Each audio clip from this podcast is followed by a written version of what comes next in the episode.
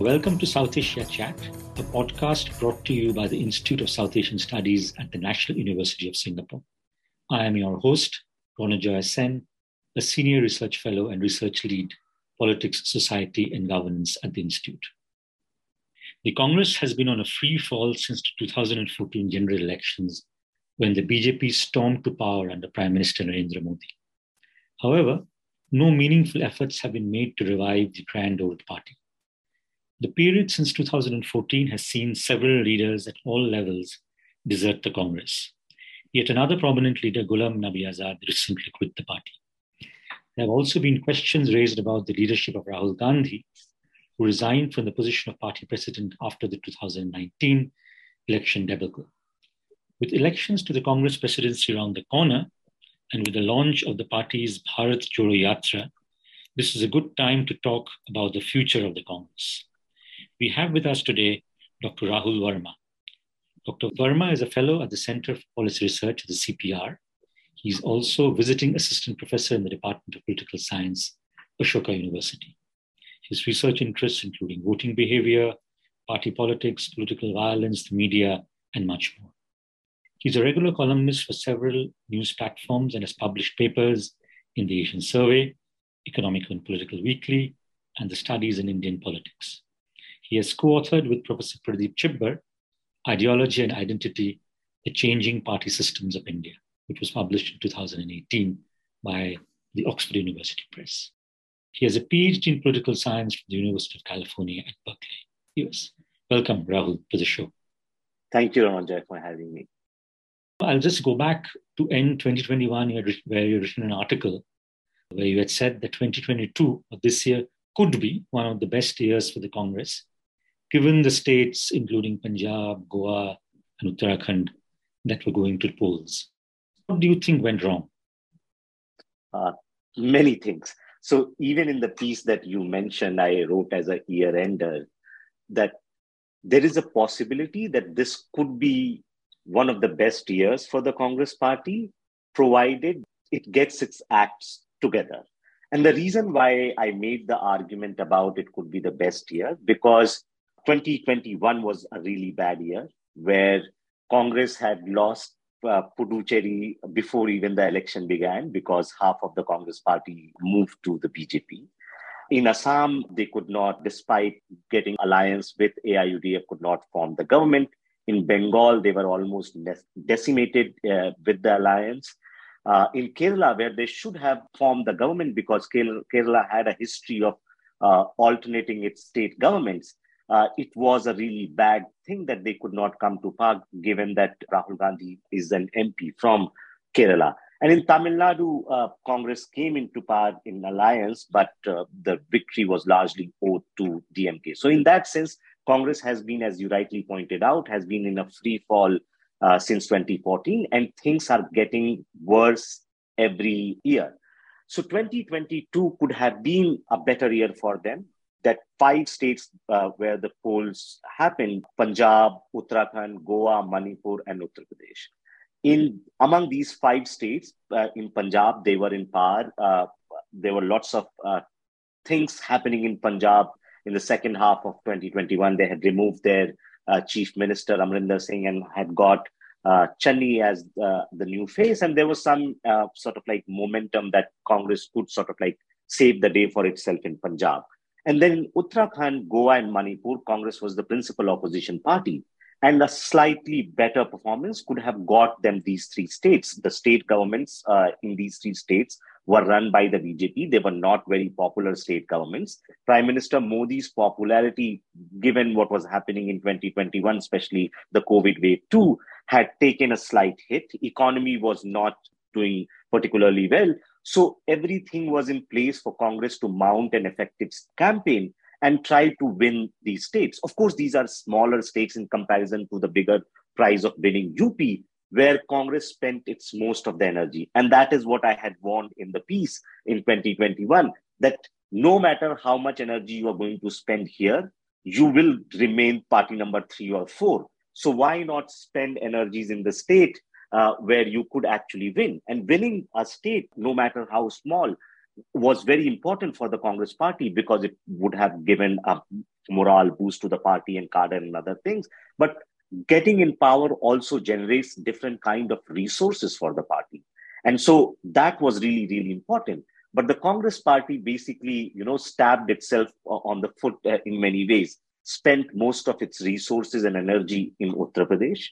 In Punjab, where the, there was a crisis brewing, to solve the Punjab crisis, they had engaged uh, the main person who was uh, basically their chief campaigner in Uttarakhand. So Harish Rawat, instead of being stationed in Uttarakhand, was dousing the fire in, in Punjab.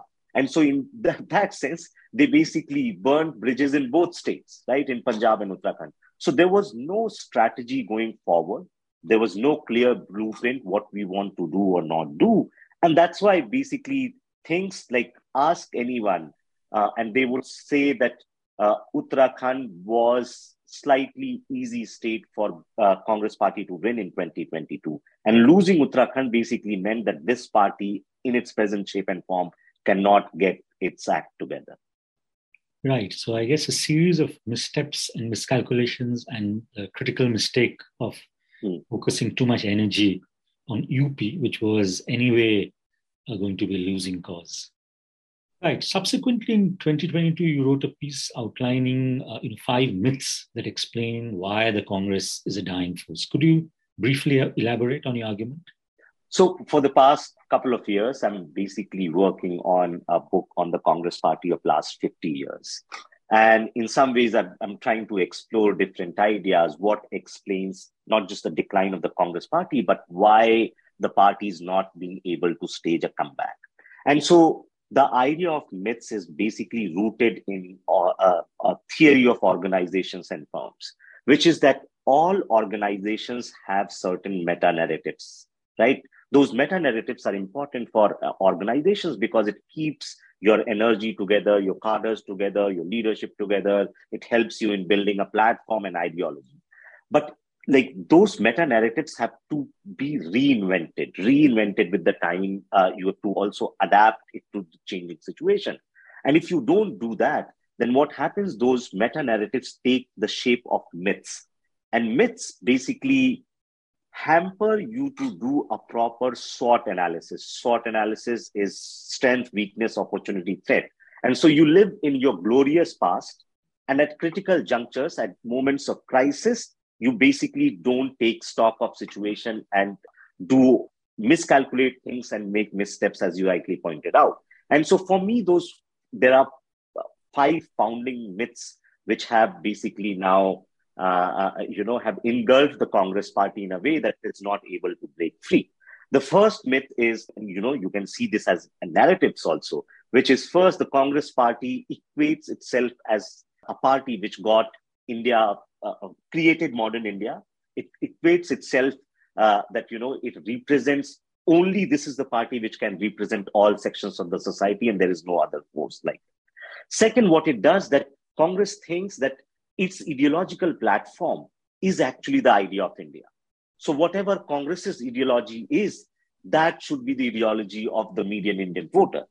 The third myth is that Congress party uses these narratives of uh, tragic deaths of Indira Gandhi, Prime Minister Indira Gandhi, and Prime Minister Rajiv uh, Gandhi, as that, and this is where the Congress myth become equated to the Gandhi family myth, that this is the party which had made sacrifices for the national unity and national integration. Fourth, it presents itself as the champion of poor and present itself, and you can see this, uh, you know, like the current narratives on Adani, Ambani, and other things, that Congress party fights off uh, uh, big businesses and industrialists and is the champion of poor. And fifth uh, is basically considers itself as the default governing party of India. That at sooner or later, Indians are going to vote for it no matter what it does or not do. And all these myths had created problems for the party. Like the last myth, which is what I think that in 2004, when Congress Party managed to form government at the national level in 2009, when their uh, seat share improved in the national parliament, Congress, in fact, misinterpreted both those mandates. The mandates, or the kind like if you do a deeper analysis of who voted for the Congress Party and what kind of aspirations and anxieties they have, Congress Party misinterpreted those mandates. And so all these myths combined has placed Congress into a box where it is not able to break free. Right, a very interesting analysis of what's constraining the Congress. To sort of move ahead, you know, to go back to something that happened earlier this year, you know, the Congress had, you know, so-called Chintan Shivir, which did not seem to bring forth uh, any new ideas for the party's regeneration. Would you agree with that assessment? And what are your expectations from the ongoing you know, Bharat Jodo Yatra, which has sort of been kicked off and is going to go on for a, a while now? It's the third day uh, of the Bharat Jodo Yatra. There is a lot of enthusiasm among Congress party and Congress supporters. And, and going back to your point on the Chintan I think there is a consensus. Even Congress people or Congress leaders, if you talk to them in private, uh, they would agree that nothing new came out of that Chintan Shivir. I was kind of surprised uh, that uh, the opening remarks of Indra, uh, Sonia Gandhi said that we are in an extraordinary situation and uh, the party is in a difficult position and we need extraordinary solutions. But in entire two and a half day of that Chintan Shivir, we did not see any extraordinary effort being made by the party or top brass to basically come out of uh, that situation. In fact, it looked more like, and I, I like given being an academic, I should not be uh, too critical of things, but it looked more like an academic seminar uh, rather than meeting of a political party that is in crisis, right? And think of it.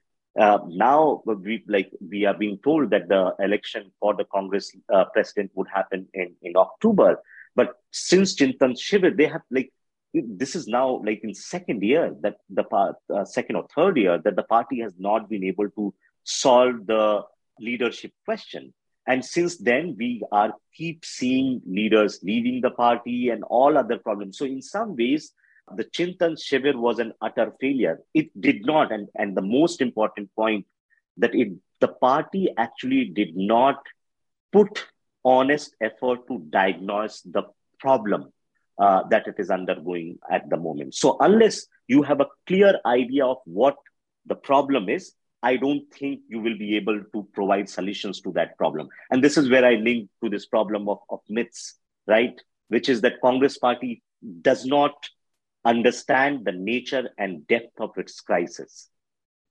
Right. And with Bharat Jodo Yatra, just to sort of like, you know, I don't want to say uh, that not much would happen. See, like any party getting on the ground, uh, there should be a sense of hope and optimism. And so it's just the third day. Uh, there is some energy, but whether this energy will last uh, during the entire course of Yatra or not, that is still to be seen. Right. So the Congress seems to be trapped in the past, but also unable to chart a new way forward. Of course, as you said, it's early days for the Bharat Jodo Yatra. You know, we do see some energy which might translate into something more uh, momentous, but only time will tell. But that nicely segues into our next question. Uh, you, you, just mentioned the departure of leaders, and we recently saw the departure of a, a tall Congress leader, Ghulam Nabi Azad. Uh, and he's, of course, one among a long line of leaders who left the Congress uh, over the past uh, you know, decade or so. What do you think the party could do to stop this exodus? Uh, if you ask me honestly, and if I have to be blunt, I would say not much the room for maneuver is very little for the Congress party at the moment. And it seems that Congress party, uh, like many organizations who fail or, or basically give way to something new, at the moment is going through a period where it's like, you know, to describe it very bluntly, death with thousand cuts. And, and the reason why I'm saying that uh, the party can't do much, because politicians in any party and even in, in the Congress party are there for two reasons. Uh, one, to pursue some ideological agendas, ideological goals, and two, to pursue power and everything that comes with uh, power, right? Uh, I'm not saying these two are always mutually exclusive. In some cases, both of these things go together. And so, unless Congress party can win elections, can give positions or can bring these politicians with ambitions closer to power hierarchies or Congress suddenly discovers uh, a kind of a ideological platform and message where many of these leaders think, okay, we can fight the long battle of power, but for the moment, these ideological goals are so important that we need to stick with the party, right? And so, unless these two things happen, uh, it's very difficult to stop the exodus. And both these things look very, very bleak. The part, like the possibility of Congress being able to win elections, uh, uh, especially at the national level, and may and able to retain state Now, Congress just has two states uh, uh, under its control, and I don't think anyone can be sure whether both these states Congress can win in next year in 2023. And uh, any new territory, perhaps they have a chance in Karnataka, but given their history of shooting in the foot, we don't know whether that chance will materialize. And on the ideological platform, that can't be created in a day. It like it comes with men, like be thinking. It comes with some sort of like you know you can have an ideological pat- platform, which is the message, but you would also need a messenger, which means you need to solve the leadership question. You also need a machine to take that message forward, right? That's where how how things. So you have to build the organization, and none of this can be done in a very very quick period of time.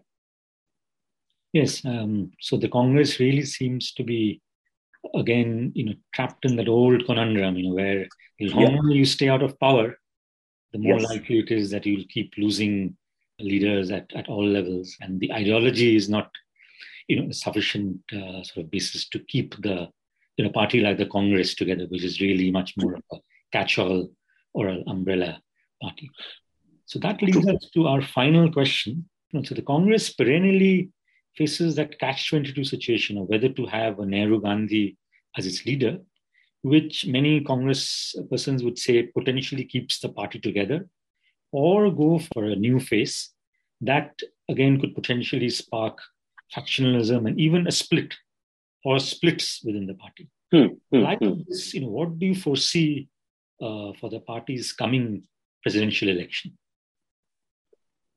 So, Ronojoy, I, I think this idea of Congress cannot live without Gandhi's is part of that founding myth.